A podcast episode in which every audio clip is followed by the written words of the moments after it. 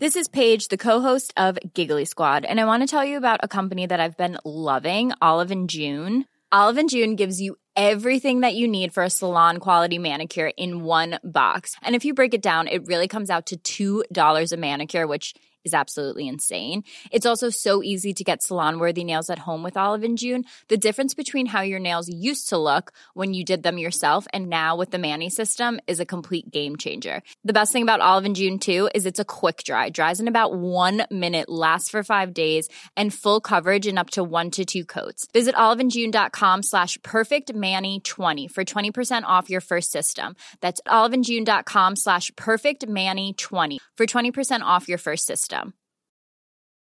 Hiring for your small business? If you're not looking for professionals on LinkedIn, you're looking in the wrong place. That's like looking for your car keys in a fish tank. LinkedIn helps you hire professionals you can't find anywhere else, even those who aren't actively searching for a new job but might be open to the perfect role. In a given month, over 70% of LinkedIn users don't even visit other leading job sites. So start looking in the right place. With LinkedIn, you can hire professionals like a professional. Post your free job on linkedin.com slash achieve today. Hello. Welcome to Ancient Office Hours by the Ozymandias Project. Trireme Transit, the newest and most reliable state-of-the-art time-traveling transportation service, is now boarding. We are now departing Present Ponderings. Next stop is Ancient Office Hours at a library lost in the sands of time.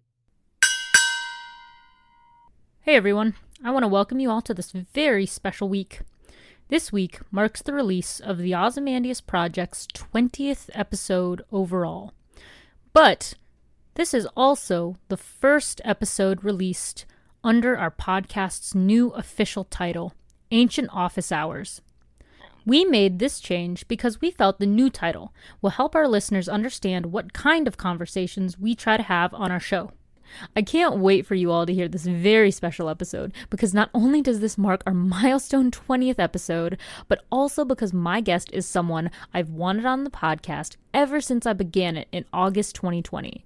So, to celebrate, my guest this week is Dr. Kara Cooney, a professor of Egyptology at UCLA.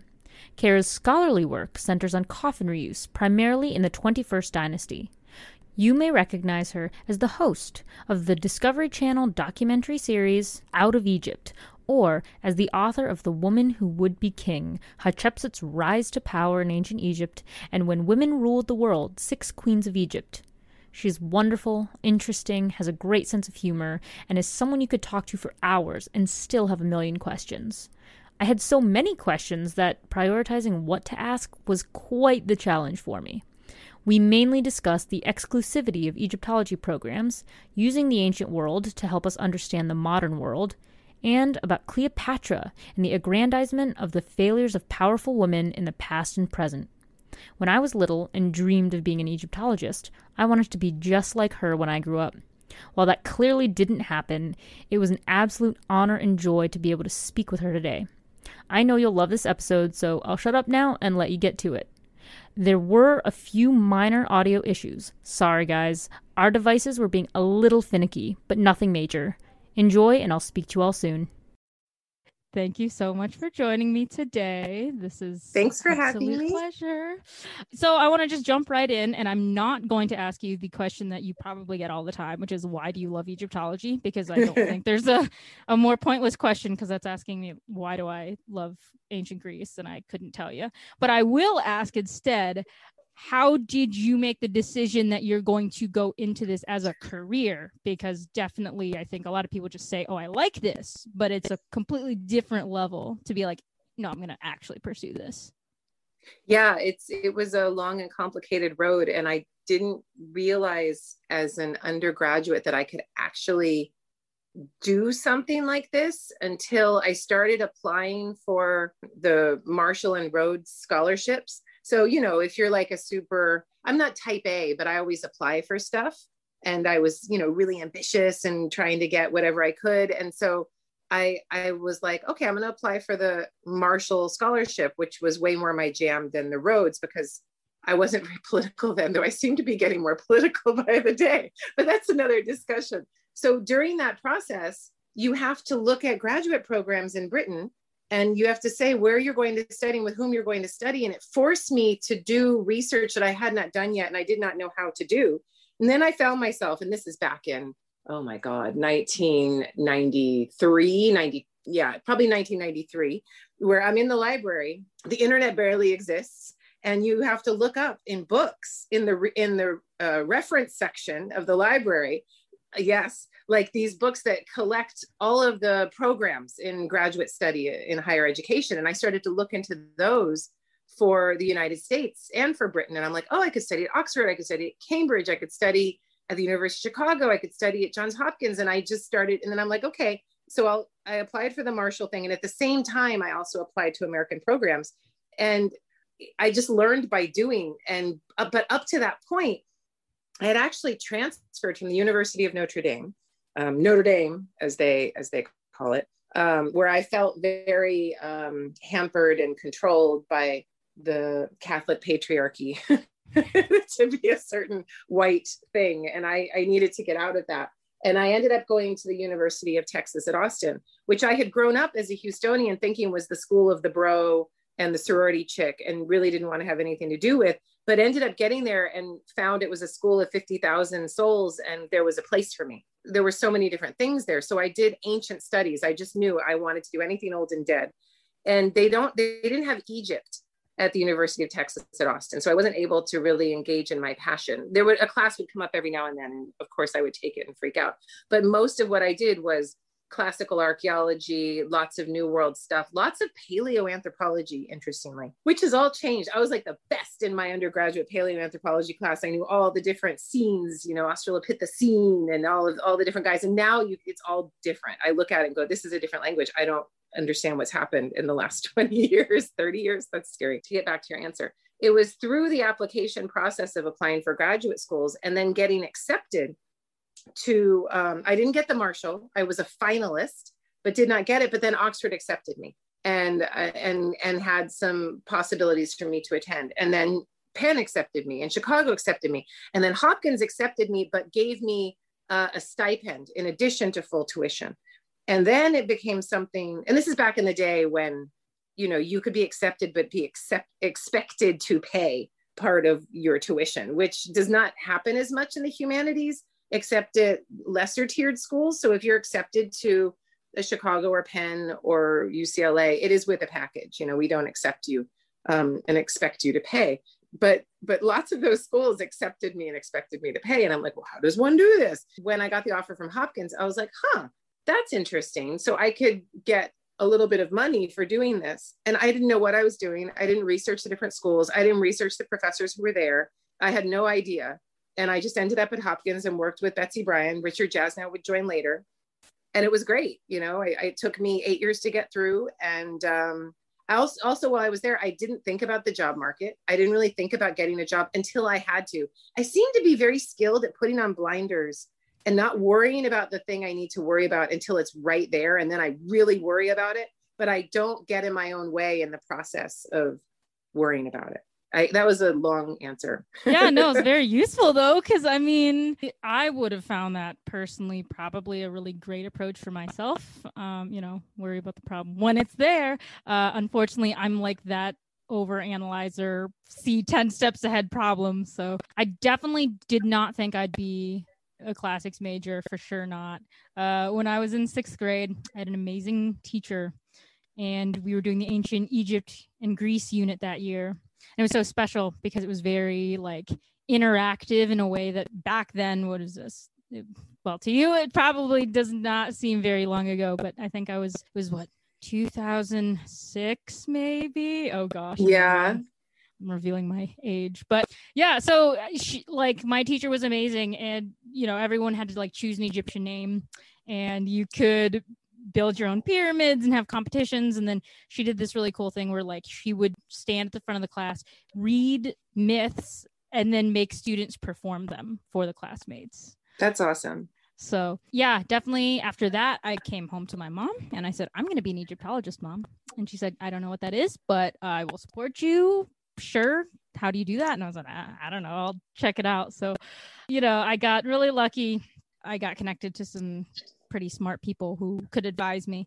And then when they basically just said, okay, well, when you go into high school, you got to start with this. And then when you get to college, you got to do this, this, and this. I just said, oh, I'm not going to get a job with that. That seems very hard. Also, wait, I have to learn like four other languages. Oh, that's yeah. really hard. Uh, yeah. So that I just was like, no, I'm not going to.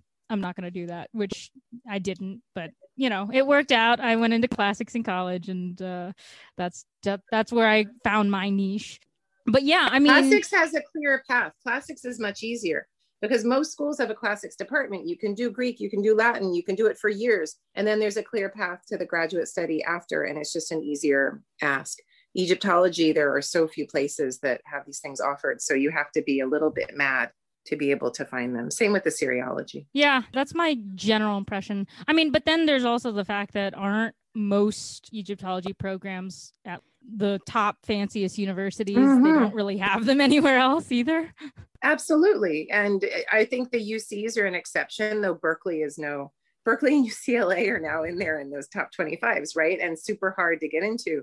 Yeah, it's it's kind of ridiculous that that it's like this. But there are other places, you know, there's always the Egyptology program, which is masters only at University of Indiana, uh, University of Memphis, American University Cairo. So there there are other places, but you know, if you happen to live in Indiana, yeah, you can do Egyptology. So that exists, but it's not it's not something that everyone gets access to. I mean, and access is just obviously one of like the biggest problems I think for most of the ancient fields anyway. Just the languages mm-hmm. and then the weird requirements that you have to do, and then um, just kind of everything. If you want to go into academia, then they encourage you to do a bunch of other things that you're like, I can't pay for, or how do I compete with like a billion other people to get this?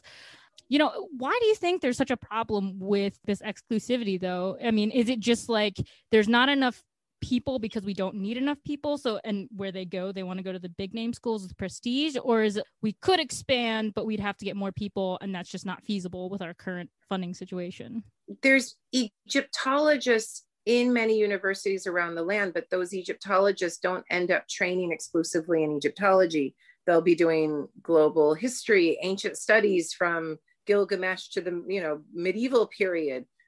I've taught those classes myself. Actually, it's kind of crazy, but um, it's it is an extraordinarily exclusive club, and um, why that is that's it's an academic game. But why you know is egyptology necessarily more exclusive than classics? Let me put it this way there are a lot of african studies departments throughout and African American studies departments throughout the country that include Egypt in their studies, but it's more for students of color who feel excluded from white Egyptology. And so that's that's very much um, something that I'm thinking about a lot. That it's not only exclusive in terms of its elitism and ivy, ivory towerism, but it's also exclusive in its whiteness. It's um, it's as bad as classics, which is white ancient studies, if you want to call it that. It is, but it's what Egyptology is, is North African studies by white people. That's what Egyptology is. Whereas, and it's important to remember that there is a whole other stream of Egyptian Nilotic studies done by people of color who feel excluded from the traditional Egyptology. So, yeah, the answer to your question is a complicated one, but certainly one that interests me. Yeah, we definitely grapple with a lot of those same issues. Hi, we're adjacent. So I definitely understand that stuff. Going back just a little bit then from this big sort of accessibility issue, you specialize in coffins. And, yeah. you know, I was wondering if you could just talk a little bit about your research and you know why is it coffins that interest you so much like i i know they're cool but a lot of other people don't I, I didn't try to do the coffins. Here's what led me to it, and it, will hopefully make sense. I read the uh, this book by Michael Baxandall called Experience in Painting in 14th Century Italy. I think that's the title, but everyone can Google the Michael Baxandall. This is the second time I've mentioned this in a podcast, so I really should look the damn book up and get the title right. It's all about how the artisan creates a contract just and in that contract the materials are mentioned it's mentioned how the artistic piece will be produced and it's the economics of that artistic production and a negotiation between commissioner and artisan or commissioner and workshop And I loved that. I loved looking at art as an economic process, as a commodification, that as a tool of power, as make sure you put in enough Egyptian blue, you know, make sure you put in enough ultramarine. I really need to show off to my friends. Um, that's very interesting to me because I grew up in a society in Houston, Texas, where material displays granted great social power. And I was always on the margins of those material displays and was the anthropologist cynically looking at, you know, in from the outside, um, judging uh, all of those um, popular people as they got their sorority pictures done and spent $10,000 on their portfolio to get into said sorority. You know, this is how I grew up. When Time Magazine, which doesn't exist anymore, wanted to do a piece on wealthy kids who got everything they wanted, they came to my high school. And so this was the world that I grew up in. This is a public high school in Texas, but this excess and display has always interested me. How do people do it? What do they get out of it? How does this work? How does it manufacture power? And so that's what I wanted to do. And I wanted to do it for ancient Egypt. So I needed to get to economic origins and commissions. And the only way to do that is through with normal people who aren't the king and you can't do it with the king there's no text that says okay we're commissioning tutankhamun coffin set we don't we're not going to make it ourselves we're going to reuse it and we're going to use that one and we're going to but do it in this you don't have those texts. It doesn't exist but we do have them for coffins. And so you it's the coffins enable a social history unlike any other. So i'm not i'm not interested in the coffin because of the death though that has certainly added another extra dimension of interest. The fact that the interior of this artistic object has a juicy center of of flesh and bone certainly complicates and fetishizes what it is that i'm doing. All i really wanted to do was ask how do elites who are competing with each other commission this stuff make decisions compete with each other what materials do they include and the only way to do that was, and it was Betsy Bryan who handed me Jac Janssen's commodity prices in the Ramessid period. See what you can find from these prices. She didn't say, look at the coffins. She just handed me that book. And I'm like, okay, start looking through there. And the only variability of that amount where you could see people, you know, some people could afford a lot, some a little, some pieces could be off the charts expensive, were coffins. Livestock also falls into that category, but you're not commissioning livestock. this is right. You can have a bull that's super expensive, or you can have a gelded ox that's less, or you can have uh, a cow that's, uh, if it's a good cow, then it could be a lot of money. But anyway, the coffins came from social interests, and that's and and it hasn't stopped. And the coffin, so many people in at UCLA too are like, uh, they roll their eyes like, oh, more coffin studies, so boring. What are you even doing? And I just go, I'm sorry the coffin pre- provides information on gender, socioeconomic place, name and title. It gives you uh, the spending ability. It gives you religious knowledge information. It gives you regional information. It, it gives you information about scarcity and when materials are available. It gives you information about reuse, which is what I'm working on now. Crisis. It's the gift that keeps on giving, and it's all individually encapsulated for specific people. So you can actually use an object study to find an individual from an individual who wants to be found. And so it's just really, really fun to try to find the ancient Egyptians. In the same way that Deir el-Medina studies attracts people who want to know, you know, what it was like to uh, to try to get divorced, what it was like to be in a in an abusive relationship in the ancient world. You can't answer that anywhere else in Egypt except with Deir el-Medina data. And I would say that there are many questions you can only answer with with Coffin's data. So that's why.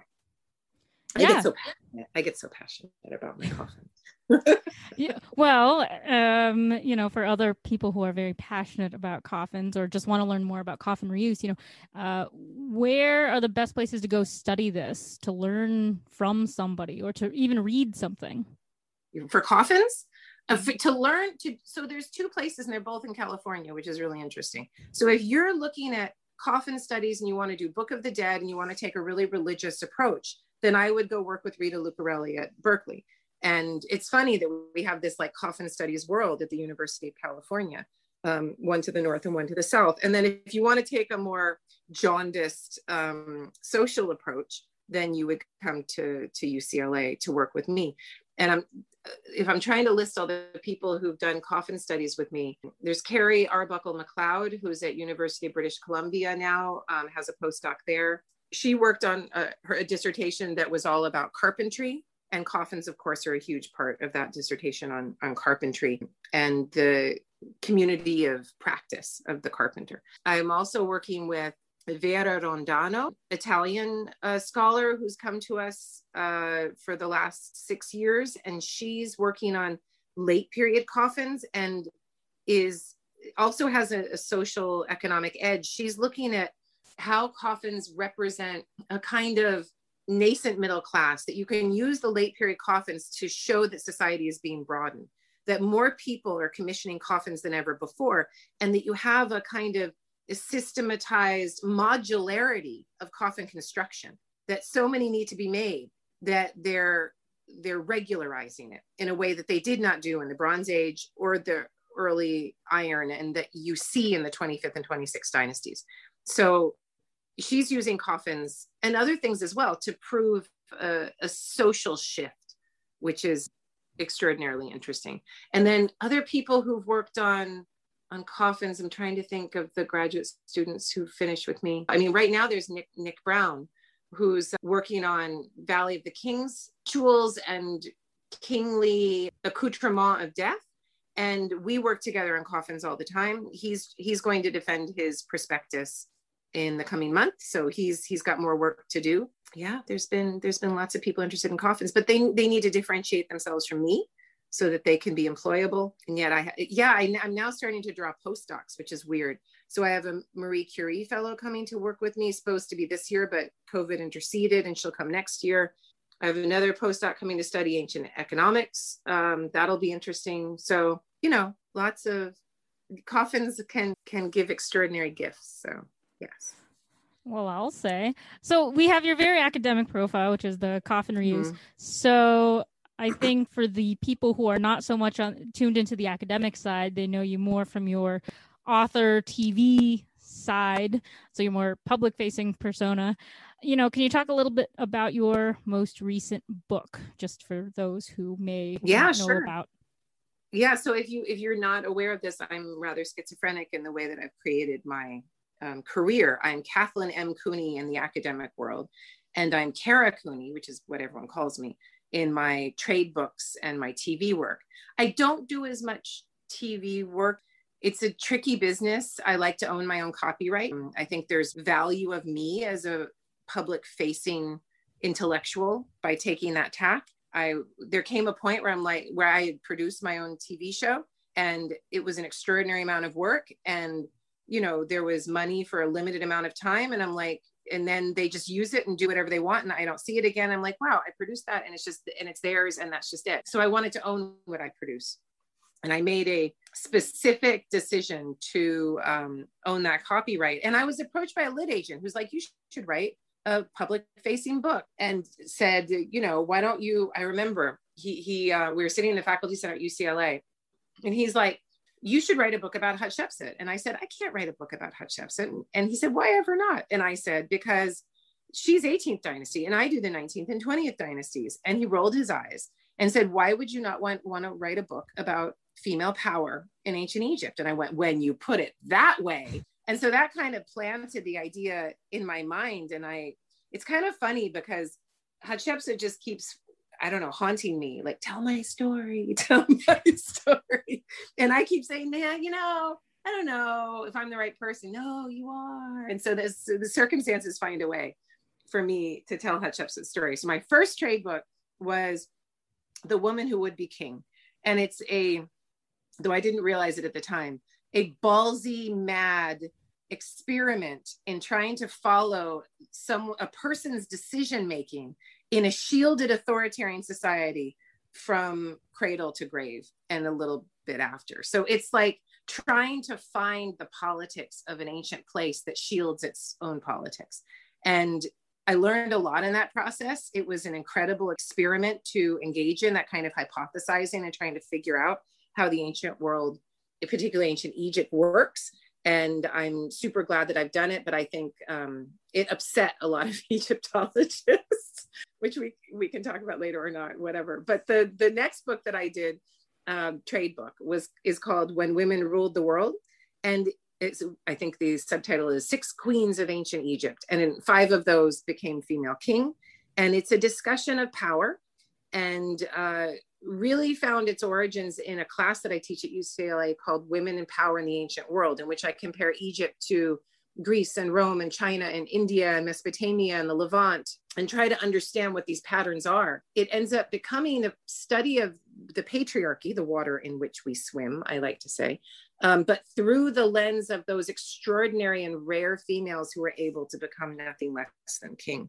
So that was really fun to write. And I was able to write it pretty quickly because I've been thinking on these topics for so long. The book that I'm writing right now that I've just finished the the last edit for, and it'll go to proofs, is called The Good Kings Absolute Power in Ancient Egypt and the Modern World, which will piss off a lot of Egyptologists and others, because it is very much about the patriarchy and how we still want a king and we still uh, look up to these god kings and value them for their fatherly authoritarianism and ability to tell us what the right way is, or the ability of elites to shield, to ideologically shield their own um, entitlements and powers. So I, I just, no one is safe, including myself, in this next book. so um, that's that's uh, in a nutshell my trade book publications. So, with this expansion into some of these uh, gender dynamics, gender and power, and uh, especially f- with the focus on the ladies, um, who, yes, I, I was very happy that you chose to write about them because I I knew about them, but obviously that's because I do weird deep dives into uh, Egyptology, and I consider myself a an armchair literary Egyptologist. You know, sometimes just because. It's awesome. Uh, so. I find it very interesting because I think you said in a couple different podcasts or something somewhere that you understand our modern world, especially the modern political landscape, much better through the lens of the ancient mm-hmm. world. Mm-hmm. And after graduating, I started my professional career and I went right into politics. So I'm kind of a walking cliche over here. Um, That's awesome but can you explain if it's possible a little about how does it actually help you to understand what's going on now? Because these are really crazy times and i have so many friends who just are freaking out and i understand where you're coming from because honestly studying ancient political thought and the ancient greeks that absolutely influenced me going into politics because i was like i know things from the past. I know what worked what didn't. This helps me. Let me work through this because i'm you know it's something that I say that I know is the truth, that I use the lens of the ancient world to see the modern world around me better. Why that is and how that actually functions. Like, you know, we, when you teach a student how to write and you're like, make a flow chart, you know, this can be your thesis, you know, how does it actually work? How does it actually function? Um, what's the mechanism? That's a little harder for me to get at. But essentially, the main thrust of it, I think, is that it's helpful for me to if if we all are American exceptionalists or um, there's masculine exceptionality, you know, that we we have all these um, exceptionalisms, um, make America great again, or or whatever, and and we think of ourselves as better.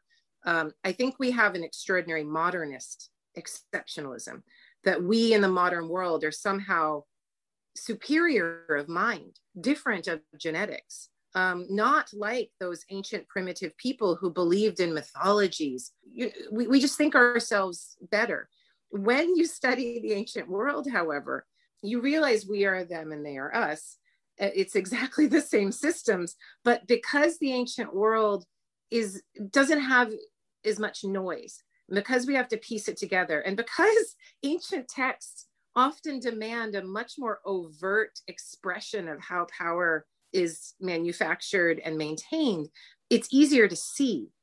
And our power can be so ideologically obfuscated, or you take the thousands of years difference and you can, we can more easily see how an ideology of Osiris and Horus is used to obfuscate and veil a, a political um, power grab.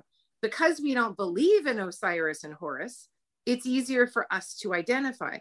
Today, if you are an evangelical Christian, it's very hard for you to to re- separate the politics from the ideology because the ideology is veiling what the reality actually is.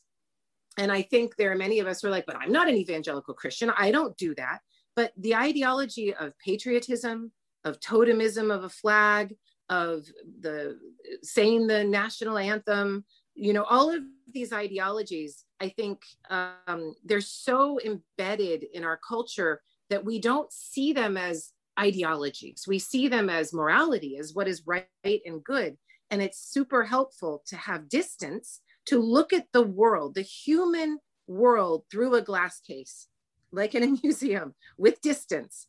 Like, um, you know, when when you've gone through a really difficult relationship that involves abuse and you're embedded in that abuse, you can't see it until you're out of that relationship. And then you look back and you're like, oh my God, I was a pawn and I did this and I was exploited. But in the context of it, you can't see it.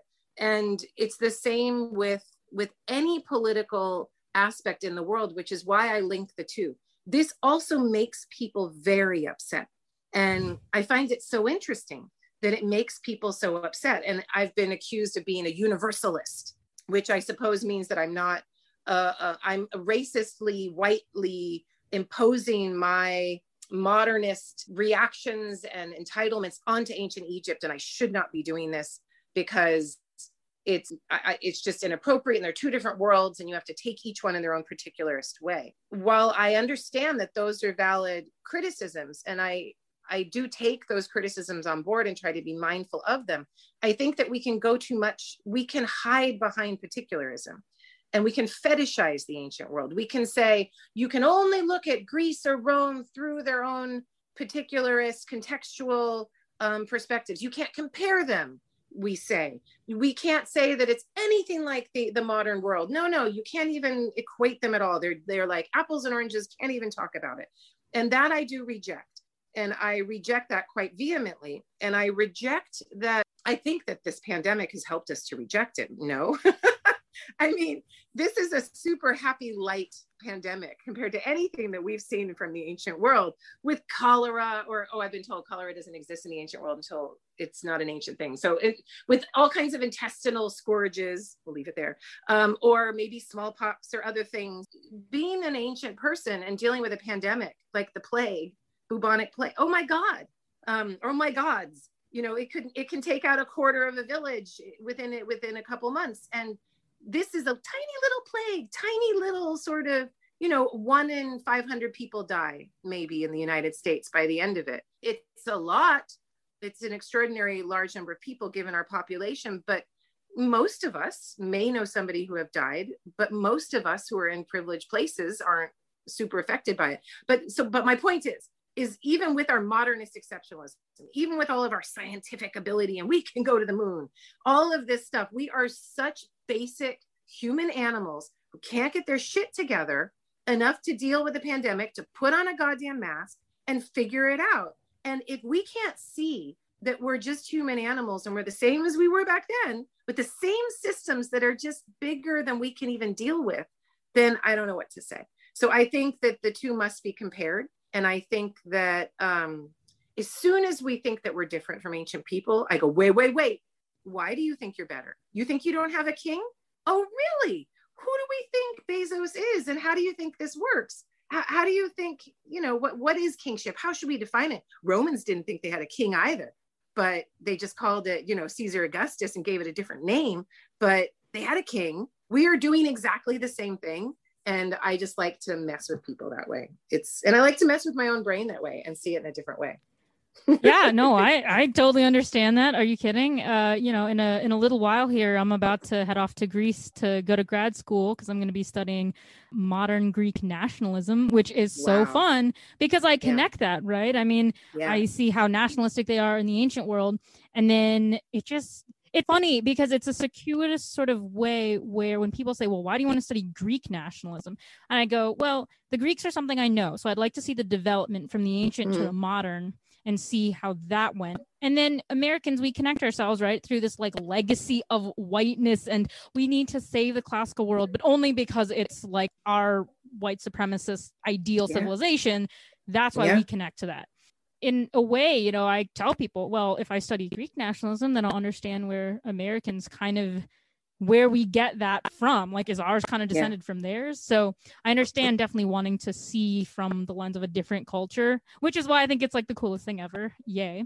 But you're not embedded. You're not embedded in Greek nationalism. So you have a distance. It gives you that Buddhist um, detachment that you wouldn't have otherwise. And so you can bring that detachment into this study and watch all the Greeks going absolutely crazy over a particular issue. And you're like, oh, wow, everyone's really going crazy over this. And you have the detachment to be able to look at that. That's what ancient studies affords.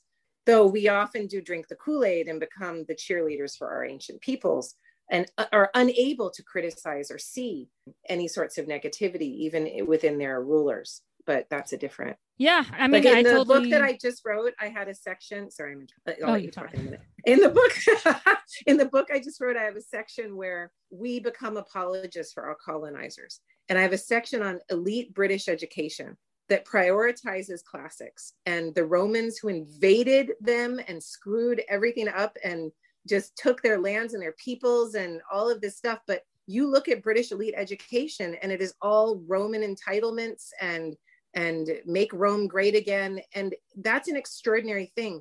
A couple thousand years is not that long. And that's the other thing that Egyptology affords me is that longue durée thought to see that this country of 250 years, whatever, slavery being 400 years in the past, whatever. I mean, the, all of those conditions still exist in the world today. It's such a short span of time. And you need that historian's lens to see that. Yeah, for sure. I mean, and that really shaped kind of where I wanted to go. When I was in college, I studied abroad at the University of Edinburgh and I fell in love with Scotland and Scottish culture and all of that stuff. And I said, I want to come study Scottish nationalism. This is so interesting because there's yeah. very much like a constitutional nationalism, right? Not so much ethnic. Uh, but then I was like, this is hard because I want to go colonization, super deep colonization that can't be seen where the king king and queen queen in this case so identifies with scottish culture that it's hard to disentangle what is english and what is scottish that that colonialism goes very very deep and it's only 300 years old yeah, that's maybe that's me being a little choosy there, but I was like, this isn't ancient enough. The Greek stuff that's more ancient, so I'll stick with that. But it's interesting. So you brought up, you know, the we don't seem to connect through just because of the sheer length of time that we are these ancient people just the technology is a little different and stuff. So a question that i always ponder that i would love to, to get your thoughts on is do you sometimes think we are are we actually more technologically advanced now um, than we were back then? Because i i usually argue with people and say well, I think that we aren't more technologically advanced. Like, I think it's just different, right? Because they could build the pyramids and all these other ancient mm. structures. Mm. We don't know shit about how to build that now. Yeah. You know, you could say, well, we think we know, but I'm like, mm. we don't. And so we can't recreate what these people have done, you know, even though we have modern technology. You know, I hadn't thought about it like that. And I love that take. That's really great that there's a, a hands on craftsmanship that we have lost. And there's so much that one of the reasons that all of this history channel nat geo stuff exists out there is because we want to go back and learn these secrets that that we have lost this these abilities to craft and um, and create wonders without cranes and other um, types of technology. I, I think that's awesome. Um, so I think I, you know, it just depends on what kind of technology you're talking about. I agree. For example, right now, millennials, and I don't know about um, Gen Z, but um, astrology is all the rage, right? Everyone's all into astrology, and it's it's like super. It's just interesting, and I think it's a vacuum that's being filled by the lack of interest in the traditional patriarchal religions, and and trying to fill that vacuum with some other ideology some other way of finding comfort in the world. But if you're going to look at the science of astrology and what the ancient people were actually able to do with it compared to what we do today, and how people, if you get into, and I dabble in looking at astrology today, because it's people connecting with the ancient world in a very real world kind of sense, trying to game their lives in a, in a way. I love that these people are always looking to the past, trying to discover the secrets that the ancients had it's a similar kind of thing. And so much of it was lost because christians burned it or it was considered demonic. It was considered highly problematic. It was a way of giving um, it was a way of uh, sub, um, subverting power that the church wanted to have whatever that that church was. I think a lot of people would agree with you on that on that point. So yeah we can go to the moon but do we understand as human communities how the moon moves what it means when the moon is in a certain place in the sky what it means for seasons and farming and movements of of um, animals. Uh, you know how much do i was talking to somebody super cynical scientific type person who's like because you know I, I do get obsessed with people who are interested in astrology and this subculture. It's very interesting to me and he goes oh my god so you're telling me a bunch of bodies in the in the sky have control over my life and i said well yeah there's a body in the sky called the moon that has control over my period every month. So yes that body in the sky has control over the waves. I think there's a lot that we close ourselves off to because we see it as quote unquote primitive. And yet how miraculous is that?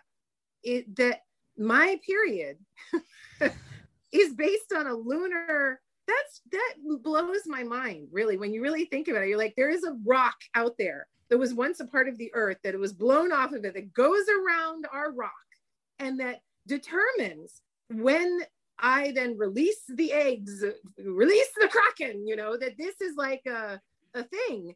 And so I just, I was like, yeah, there's a rock called the moon and it affects me and cool, but yeah.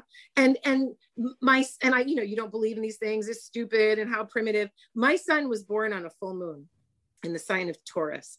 And one can be like, oh my God, that's so stupid. And then you meet my son, who is the most ADD, energetic, insane child in a beautiful way that you'll ever meet. And so I'm like, okay, I'm, I'm kind of thinking this moon is more than I thought. And you talk to people who work in emergency rooms. They're like, oh my God, the full moon days, help and save me from the full moon days when all the crazy people come into the emergency room and shit goes down. That these things are interesting to me. And I, I do wonder what there is that we don't even allow ourselves to examine and look at because we think it's quote unquote unscientific. And the ancients had no problem with that. They didn't separate medicine from magic. They didn't separate the natural world from the intellectual world. And we do these things. And I think that the ancients allow us to add more holistic understanding to our worlds. And I think that's why they're so attractive. I love that question. I think that's great. You know, I I definitely don't I did not come up with that on my own, but several years ago, I think I was like a freshman in college at this point, and somebody was just kind of like staring out at the sky, and I was like, "Penny, for your thoughts, man." Uh, and this person was just like, "Oh, I was I was just thinking these people who build monumental architecture, like the Parthenon, because we were we just got out of this class on the Parthenon." And I go, okay, yeah, it's the coolest building ever. Like they built it and it's amazing. Have you seen the architecture on that thing? And she was like, I don't know. I wish I knew how to build that, but I have an iPhone. So we're technically yeah. better, right? And I'm like, no, teach me how to build the Parthenon. Fuck, I'll throw my iPhone in, yeah. the, in the river, you know? So then, yeah, that just started like a whole line of thought that now I've, I've been pondering for many yeah. years. And I try to ask everyone I come into contact with hey do you know are we more technologically advanced now than blah blah blah? So uh, that's a really fun one. But just in terms of to, j- just to cap off this nice conversation about you know your current work and, and gender and power in the ancient world what is it about because we have so many great female leaders now in the world and and just from studying in Scotland, I was there during like these the golden years of Nicola Sturgeon's rise as first minister in Scotland. Love her so much. And then from afar, I've been able to see the rise of amazing women like Jacinda Ardern, who I just I watch every video she's ever released. I follow her on social media and just kind of fan awesome. out on her. Yeah. Um, but it's interesting now because I I don't know how closely you you follow or pay attention, but are you aware of like the weird tiff between Nicola Sturgeon and former First Minister Alex Salmond that's going on right now? Mm-mm, mm-mm. No. So, Tell me, teach me. Yeah. So Alex Salmond, the former PM, who was like her mentor, she gave this glowing speech throughout her rise to the head of the SNP, Scottish National Party, about how like important he was. And then there were some allegations that he's like harassed people and been like a shitty human being. And then he's accusing Nicola Sturgeon now of like, oh, you turned your back on me, you betrayed me, you deliberately like hid your knowledge to like save your own skin, and now you're just trying to make it look like I'm I did everything bad. You know, you share the blame, so why are you not taking the blame? And she's over here like, I don't know. Uh, there may have been an email, but I didn't read it. So it's turned into a shit show, of course, because it's huh. politics.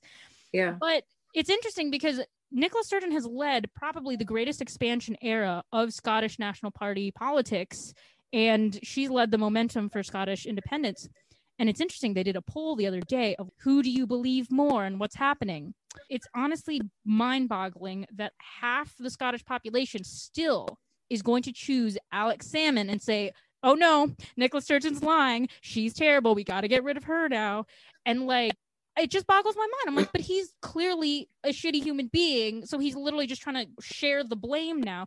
And you really, you're going to pick him over her. She's, she's done mm-hmm. nothing but good things.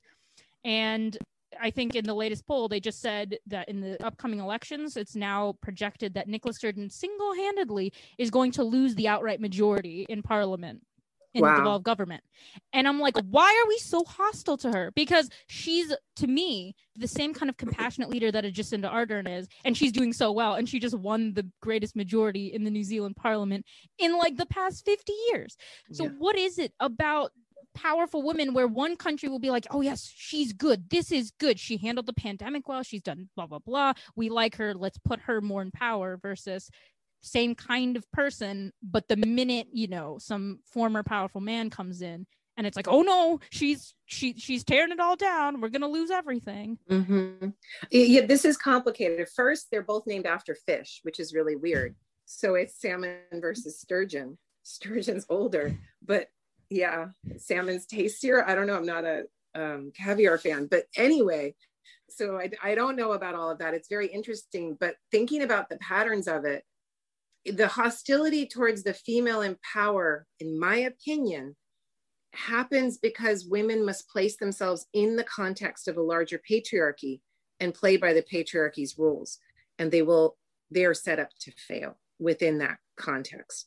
And I think this goes you know this is this is we're on we're in a shift we're in shifting landscapes right now and it's not easy to see but everyone's freaking out right um, generationally everyone's freaking out um, people are getting sick all over the world people are seeing that their societies are sick people are questioning what is even male versus female and if that's even a, those are two categories that we should embrace or is it much more complicated than that the people who want to maintain the patriarchy are like, no, there are two, and it, that's it, and there's no more complication than that. And everyone else is like, no, we're all queer, and it's super complicated. I, it wasn't until I finished my book, When Women Ruled the World, that I realized I had to write the whole damn thing to understand that all of these women, obviously, they were all working within the context of the patriarchy. Whatever, however, we understand that, that is the water in which we swim still what does that do to create a woman as a placeholder who's used in the moment but then discarded after her utility is over how does that create the idea of a duplicitousness our knee-jerk reaction that women are not to be trusted that they are lying to us um, that you know Hillary Clinton's emails will attract more attention than the tens of thousands of Donald Trump lies. That is the truth, and that can be empirically proven.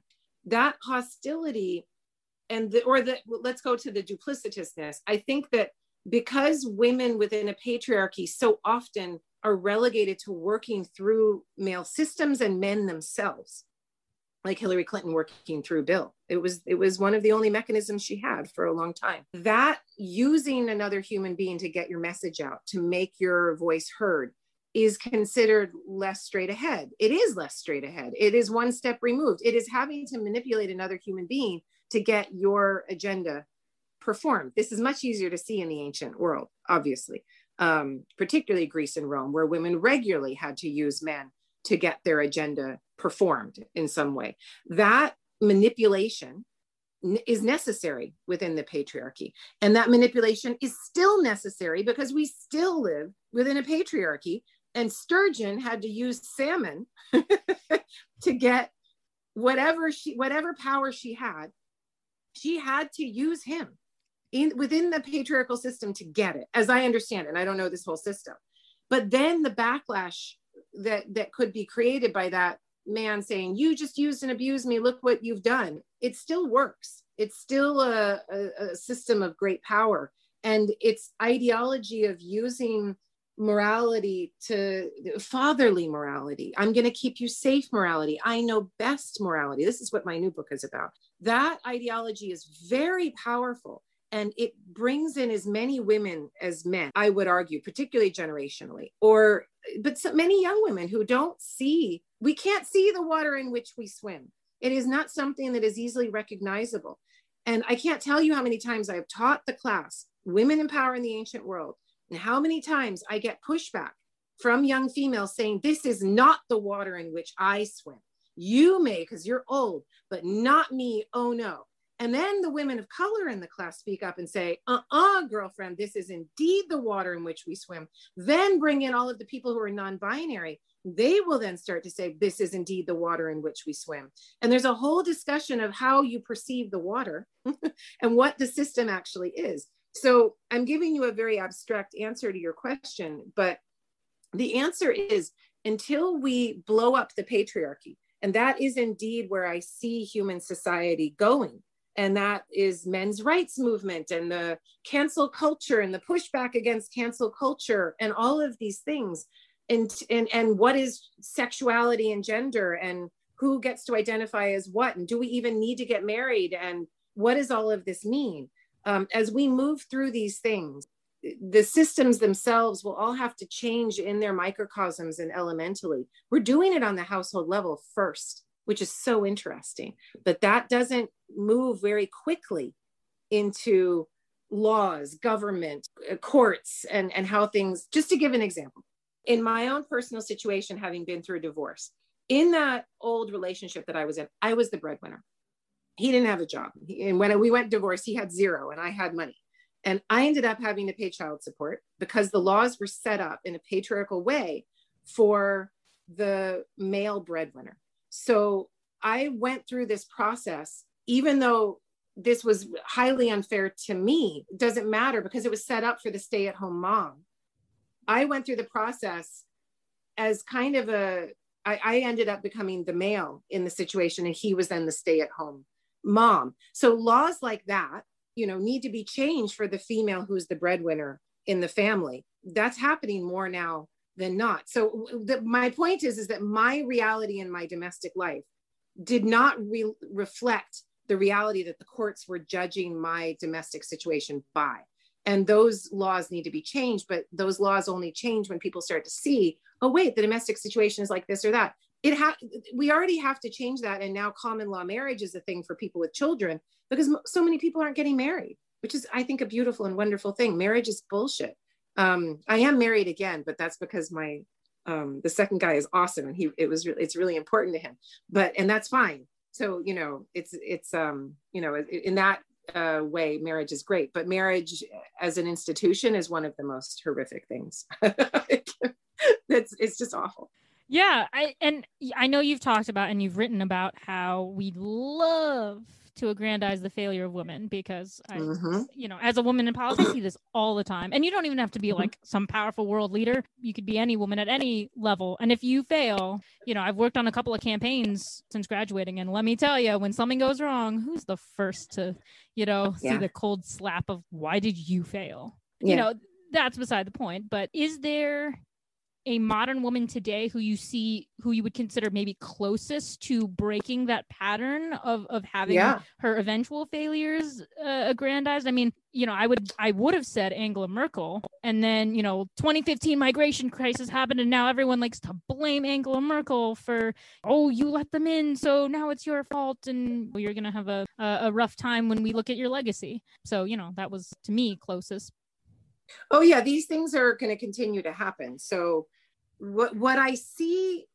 I, I see the women being blamed for things, yes, but I also see something new happen where a woman can disconnect from patriarchal manipulations or the demand for using the patriarchy to manipulate to a certain extent and gain more power through it. But let's take the example of Kamala Harris. Who obviously used the patriarchy and the criminal justice system to be meaner than mean, right? To show how tough that she could be, and is now having to and that's one of the reasons the hard left doesn't like Kamala Harris, right? Because she comes from this criminal justice system and is like, you know, she put all these people in jail. She's the bad person. What are you even doing? And now has to step up. And it's an interesting thing say, yes, I was wrong then. This is the way that the context and society was working, but this is not the way things need to continue to go. Um, and we need to rejigger everything. But but she also doesn't have to disassociate herself. She has to disassociate herself from the entire criminal justice system but a lot of people have to do that now. And society as a whole has to do that now. And we're now seeing it as the the racism that that it is. Um, so that that kind of discussion is happening as a whole. It's it's interesting to see the women who are disconnected uh, um, don't have children that seem to have an easier time in politics. Because i think within the patriarchy the water in which we swim a woman with children is more distrusted because people assume she will give all of her resources to those children that she's going to push everything in that direction that she's only in it for them that she has that other agenda they don't think the same thing for a man with children but they think a woman who has children will be clouded by that social uh, agenda and interest and kamala harris without children doesn't have that that additional albatross around her neck i think it's horrible that a woman has to, you know, that we have to uh, nullify ourselves, Vestal Virgin ourselves, right, to gain power. But it, it is, you know, it's something that happened in the ancient world all the time and is still happening today. It's interesting to see her able to surmount those takedowns easier than Hillary, whose age, connection to Bill, connection to Chelsea, I think, and Chelsea's connection to other people, right? That's where it goes. Like, look at what she's what Chelsea's doing and what society she's in and she's friends with with the Trumps you know or whatever that that's where things can get I think way complicated um just yeah but but they're, they're all ready to take the next fall. Um, what's I guess most refreshing is that there are a lot of men who are taking falls too and being removed when things are found out about them like Harvey Weinstein or Gary Urton the professor at Harvard. Yeah there there could be more of these the, yeah this is a good discussion. I don't think we know the answer to your question yet because it, the water in which we swim is changing a little bit. And i always say i think we're moving out of the patriarchy we're constructing it we're figuring out a way the patriarchy's fight back is like the the extraordinary bombing right before the armistice is signed and that patriarchy is trying to cut down every forest and drill every hole for every petrochemical. So the question is do we destroy the earth first before we can get through this shift, this next age shift of the Anthropocene? What does this what does this mean? Yeah. And and when you're dealing with like contemporary stuff, obviously, unlike the ancient stuff where we do have our answer, we can just read about what yeah. happened. Yeah. Uh, you know, it, it's so much more volatile. I mean, when Jacinda Ardern became the first sitting prime minister, I think in the world to have a child while in office, mm-hmm. she was like mm-hmm. celebrated down there. And people were like, This mm-hmm. is amazing. We mm-hmm. love this. And I was like, you would never get that reaction here. Mm-hmm. Um, no. it's just not possible. So, you know, I, I'm wondering like maybe she'll break the mold and she'll escape her whatever terms and, and she'll have a great glowing reputation and be known mm-hmm. as one of the best world leaders you know or we could be waiting for something is going to go wrong in new zealand in 20 years and she's going to be blamed for it. So we can't answer that but it's something i'm constantly thinking about. But another famous or woman judged who, by her child you know her child yeah. is young. Infants are beautiful and sweet. Seven year olds eight year olds with learning differences are not and and when you and and being a mother of a child with such learning differences it's extraordinary to see how people are like well have you tried this? And i'm like look bitch yeah. But it's um it's interesting that you can be judged um, a woman is judged based on the outcome of that child. A man is too but not given the responsibility for for what are perceived um, difficulties. A woman you know she's a bad mama. It's her fault if the child doesn't turn out right. Yeah, tricky. and you know that's a that's a tricky one because uh, I grew up with ADD off the wall, and I had learning disabilities growing up too. You know why? So when my parents were like, "Why are you always failing math? Why are you just not good at it?" Like I don't understand this. It's like pretty simple stuff, and I'm like, I don't know. Maybe I'm just stupid. I don't know. That's why yeah. we say learning differences because the ADD mind it can be a very focused mind. It's just focused on it's focused in a different way focused on other things. I also think that a lot of this is environmentally driven and if we didn't live in a land surrounded by cheetos and high fructose corn syrup i think that we you know our epigenetics and our um, brains would work in a different way. I think this is another reason we can look to the ancient world as being far superior to us in many ways because they didn't they didn't ruin their brains with all of this toxicity uh, lead aside i suppose you know everything can be industrialized and rome is always a great example for those things yeah for sure and speaking of another famous woman in history whose failure has ooh, really been aggrandized is uh, our girl cleopatra Mm. You know, it's interesting. I, I love analyzing how it gets translated into popular culture and all that. And um, I know one of the most talked about representations of her is in the new assassin well not new but the assassin's creed origins game where i think you know her first line when you meet her is i will offer to sleep with anyone if I can kill them in the morning. And I'm like, why? Why are we doing that? You know, so then it obviously comes down to okay, well, how are we portraying women? What is our opinion of them to be portrayed on TV, film, and video games? And it's just, it's like mind boggling how we don't is there a way where we're ever going to be able to do them justice in portrayals? Like but that you know that could be a meta question to anything in the ancient world you know why why every movie why is every movie set in egypt suddenly showing ancient egypt in ruin? It definitely wouldn't have been in ruin if it's set back then but we should but we show it that way anyway. Yeah. Yeah. Okay so in answer to your question why do we in the media always show the ancient world this way particularly egypt? And i think that we're looking at it through the Roman lens.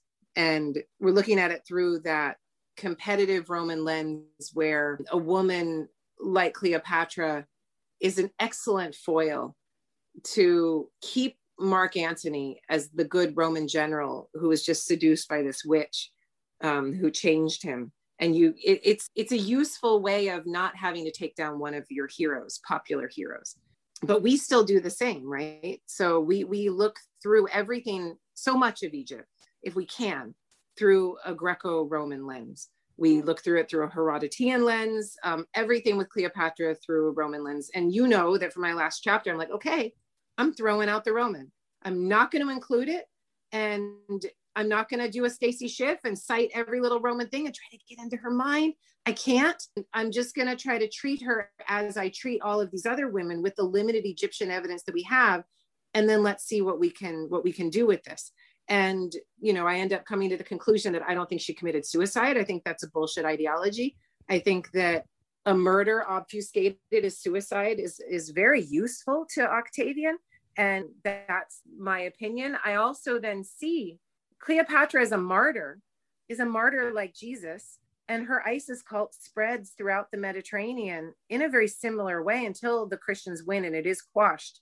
But I would argue that the Christian inclusion of Mary, Mother of Jesus, as this virgin mother is very much in reaction to an Isis cult, the power of the Isis cult.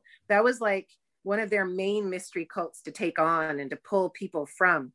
And and I think more could be done with Christianity versus Isis cults and seeing Cleopatra as a kind of Jesus in the ancient world. Yeah, she's fighting against the man, she's fighting against the system, she's fighting against the empire. She is a freedom fighter in in some ways. Certainly Zenobia's generation saw her in that way and connected to her in that way. I think that one could could do even more with Cleopatra studies from from that anti-imperial perspective, but also through the ideological lens.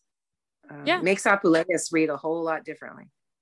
Yeah, for sure. I mean, but you know, that's just Cleo. We just, you know, we take her in popular culture and just, you know, put her through the shredder there. But yeah. I mean, I think it goes to the the wider issue, and and that's something that I actively spend so many of my waking hours on, which is how do we get media and academics to talk to each other, right? I think that we're ready in a way for more accurate portrayals, more true to life things, which people are still very resistant to and mm-hmm. I don't mm-hmm. really know why. So mm-hmm. it's so wonderful when you see the collaboration. But these are two industries that just sort of hate talking to the to each other. I don't know. Is there is there as someone who's done TV stuff, Yeah. do you see avenues for greater collaboration? Like is this something we should be doing? Yeah, I mean, I made my own TV show. I, you know, it was, it was called Out of Egypt. You can watch it for free on YouTube. And I had to watch a part of one the other day, and I was like, oh my god, this is kind of interesting. It holds up. It's um, it's some crazy musings about religion and violence, why there are pyramids all over the world, wh- what the, the devil is and where it came from, and looking at the devil from you know all kinds of different perspectives. And I had to fight with executives every day. No, this is how we're going to do it. No, I don't want to wear that no, this is how, you know, why are you always pairing me with the shortest person for me to interview? Can we sit down? But that's a different thing. So, you know, that's a nonfiction TV reality. I think that what is coming for the nonfiction TV reality is very exciting. We were talking about this just recently on a panel that I did with uh, Interconnections of Egypt. I don't know if, and Chris Naunton, um, Yasmin Shazly, Fatima Rezik were all on this panel we were talking about how we need to work more well, well I, I was saying look nat geo history channel and um, discovery are they're not going to last what's going to happen is streaming. And streaming doesn't need as much money and it doesn't need as many eyeballs. So you don't need to have a million people watching your show to get your show made. And so anybody who's out there with the ability to edit and the ability to produce content people are producing content and streaming it themselves on youtube and getting massive followings and we're it's happening. So that kind of thing is happening as we speak.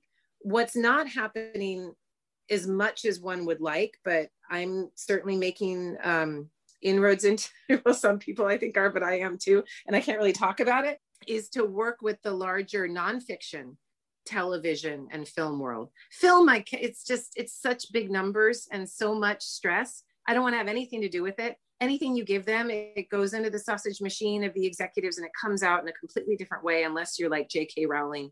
And then look what it did to J.K. But anyway, I think that TV series is where it's at for fiction.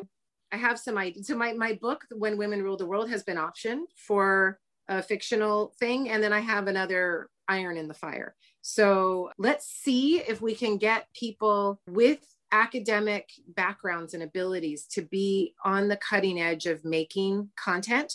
It can happen and it is happening. It just takes a while, these developments and production and all of this stuff, but it's it's underway. So essentially your message is watch this space. yeah, yeah, kind of. Um, more and more can be revealed, but it's something that I am actively engaged in. And Oh, I live in Los Angeles. I live in the belly of the beast, so that's a helpful thing for me to to be connected to that kind of uh, society. Yeah, from Chicago, and I'd like to think we're like a big media producing place. You know, we're mid-sized, but it, I'd imagine it's very handy to be out in LA where everything is. Um, But everything's moving around. Like you're you you know you meet with people and they're in all these. Everyone's in different cities now. It doesn't all happen here, so that's that's useful too.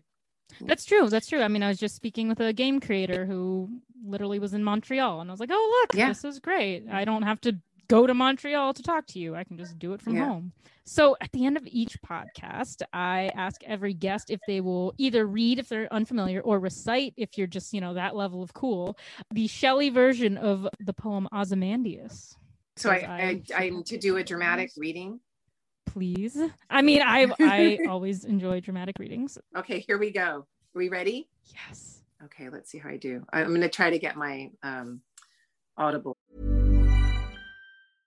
Ready to pop the question? The jewelers at BlueNile.com have got sparkle down to a science with beautiful lab grown diamonds worthy of your most brilliant moments. Their lab grown diamonds are independently graded and guaranteed identical to natural diamonds, and they're ready to ship to your door. Go to BlueNile.com and use promo code LISTEN to get $50 off your purchase of $500 or more. That's code LISTEN at BlueNile.com for $50 off. BlueNile.com code LISTEN.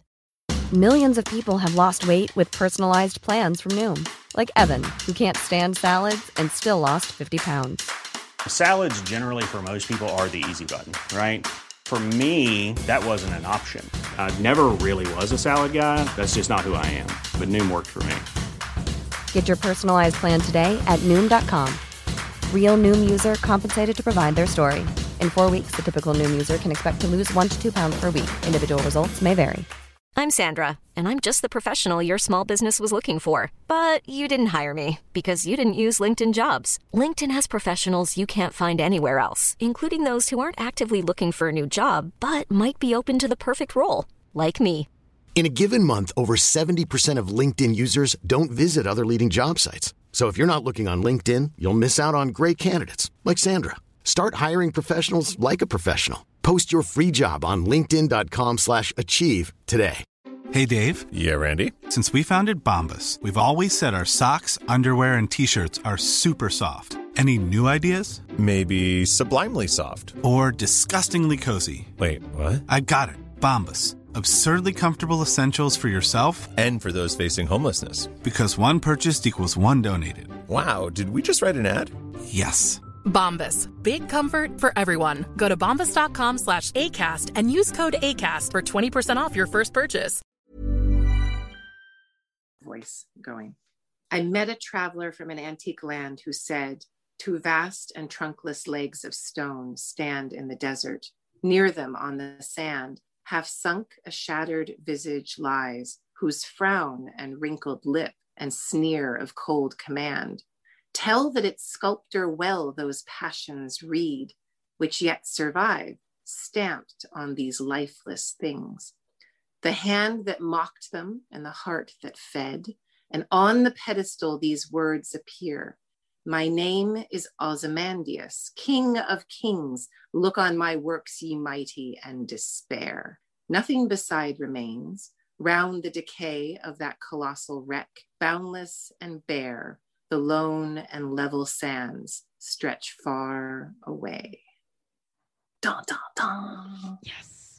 So I am going to ask you now for Kara's hot takes because this poem is my favorite of all time. It's so evocative. It's just, I could go on, so I don't want to go on because my audience has heard me ramble on about it for far too many episodes now. So it's everything it's uh it's that uh, we will all become ruins that every society we think will last forever will not that every king or leader even in the moment is constantly racing against his or her own eventual failure. It's um, that human need to always be on top of a system that will never allow them to remain on top that all of us will be brought down but the ones who will be brought down the lowest are those who think they cannot be brought down Oh, our whole conversation of the patriarchy and the water in which we swim changing into something else.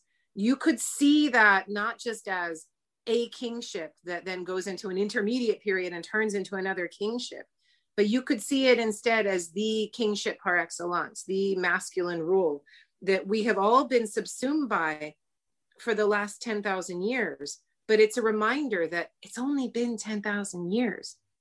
And where i sit now in los angeles the land of the Tongva and Gabrielino people, it's only been a couple hundred years imposed upon them from the Spanish and then white settlers afterwards. So this this patriarchy in terms of the human lifespan is young and it's not going to last and its time is over and and so you you could look at the poem from that perspective as well.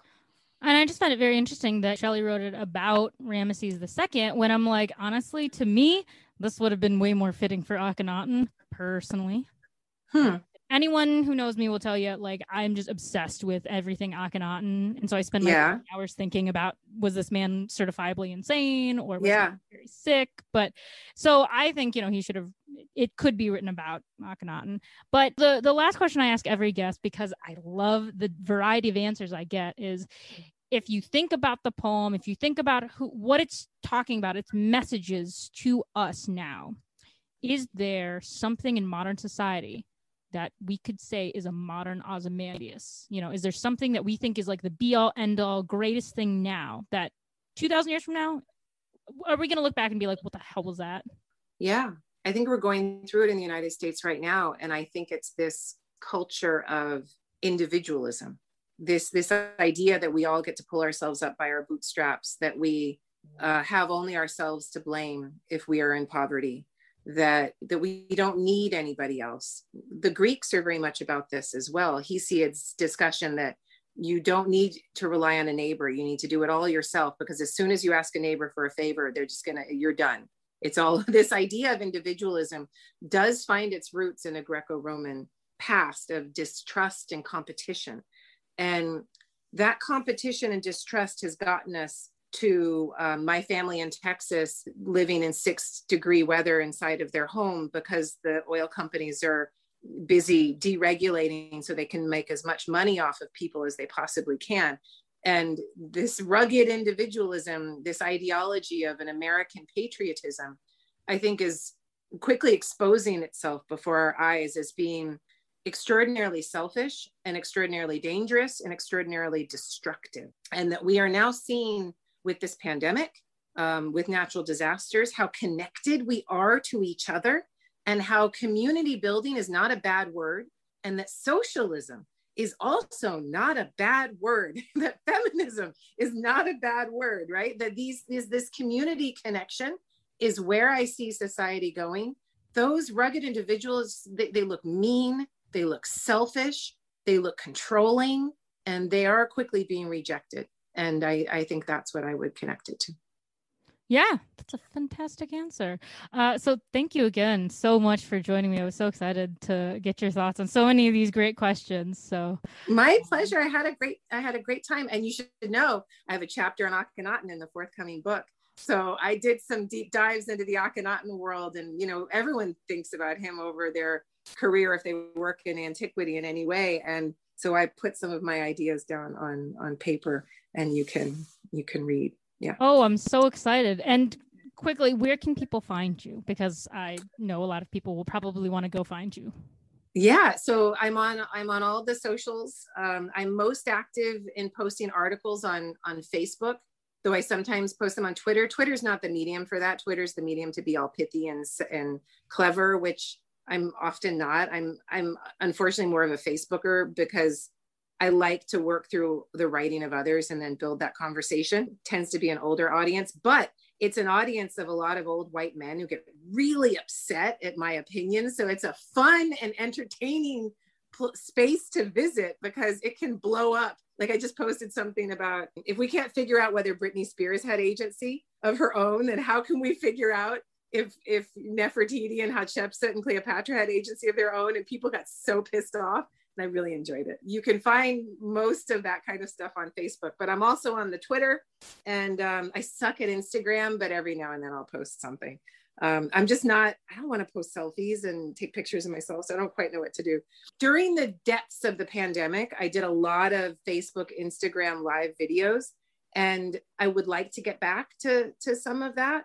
It takes a lot out of me because I'm not an entertainer. I don't like though people go, oh, yes, we would all find that hard to believe, but I don't like being in the spotlight. I'm an educator first. So, and I get a lot of pushback for some of those videos. So, putting myself out there, I get it makes me kind of nervous. So, I can do it when I'm in that space. But when I'm overrun and writing and dealing with other things, the university, it's hard for me. So, let's see about this summer though. I have a feeling I could get back out into the Facebook live streaming space again, um, start to piss people off and push buttons. And I post all of the podcasts. I do a lot of podcasts. My favorite medium because it's so relaxed and it's not, you know, it's just a conversation. I love the give and take of it. Um, I love the I love not knowing the questions in advance. That's very fun for me.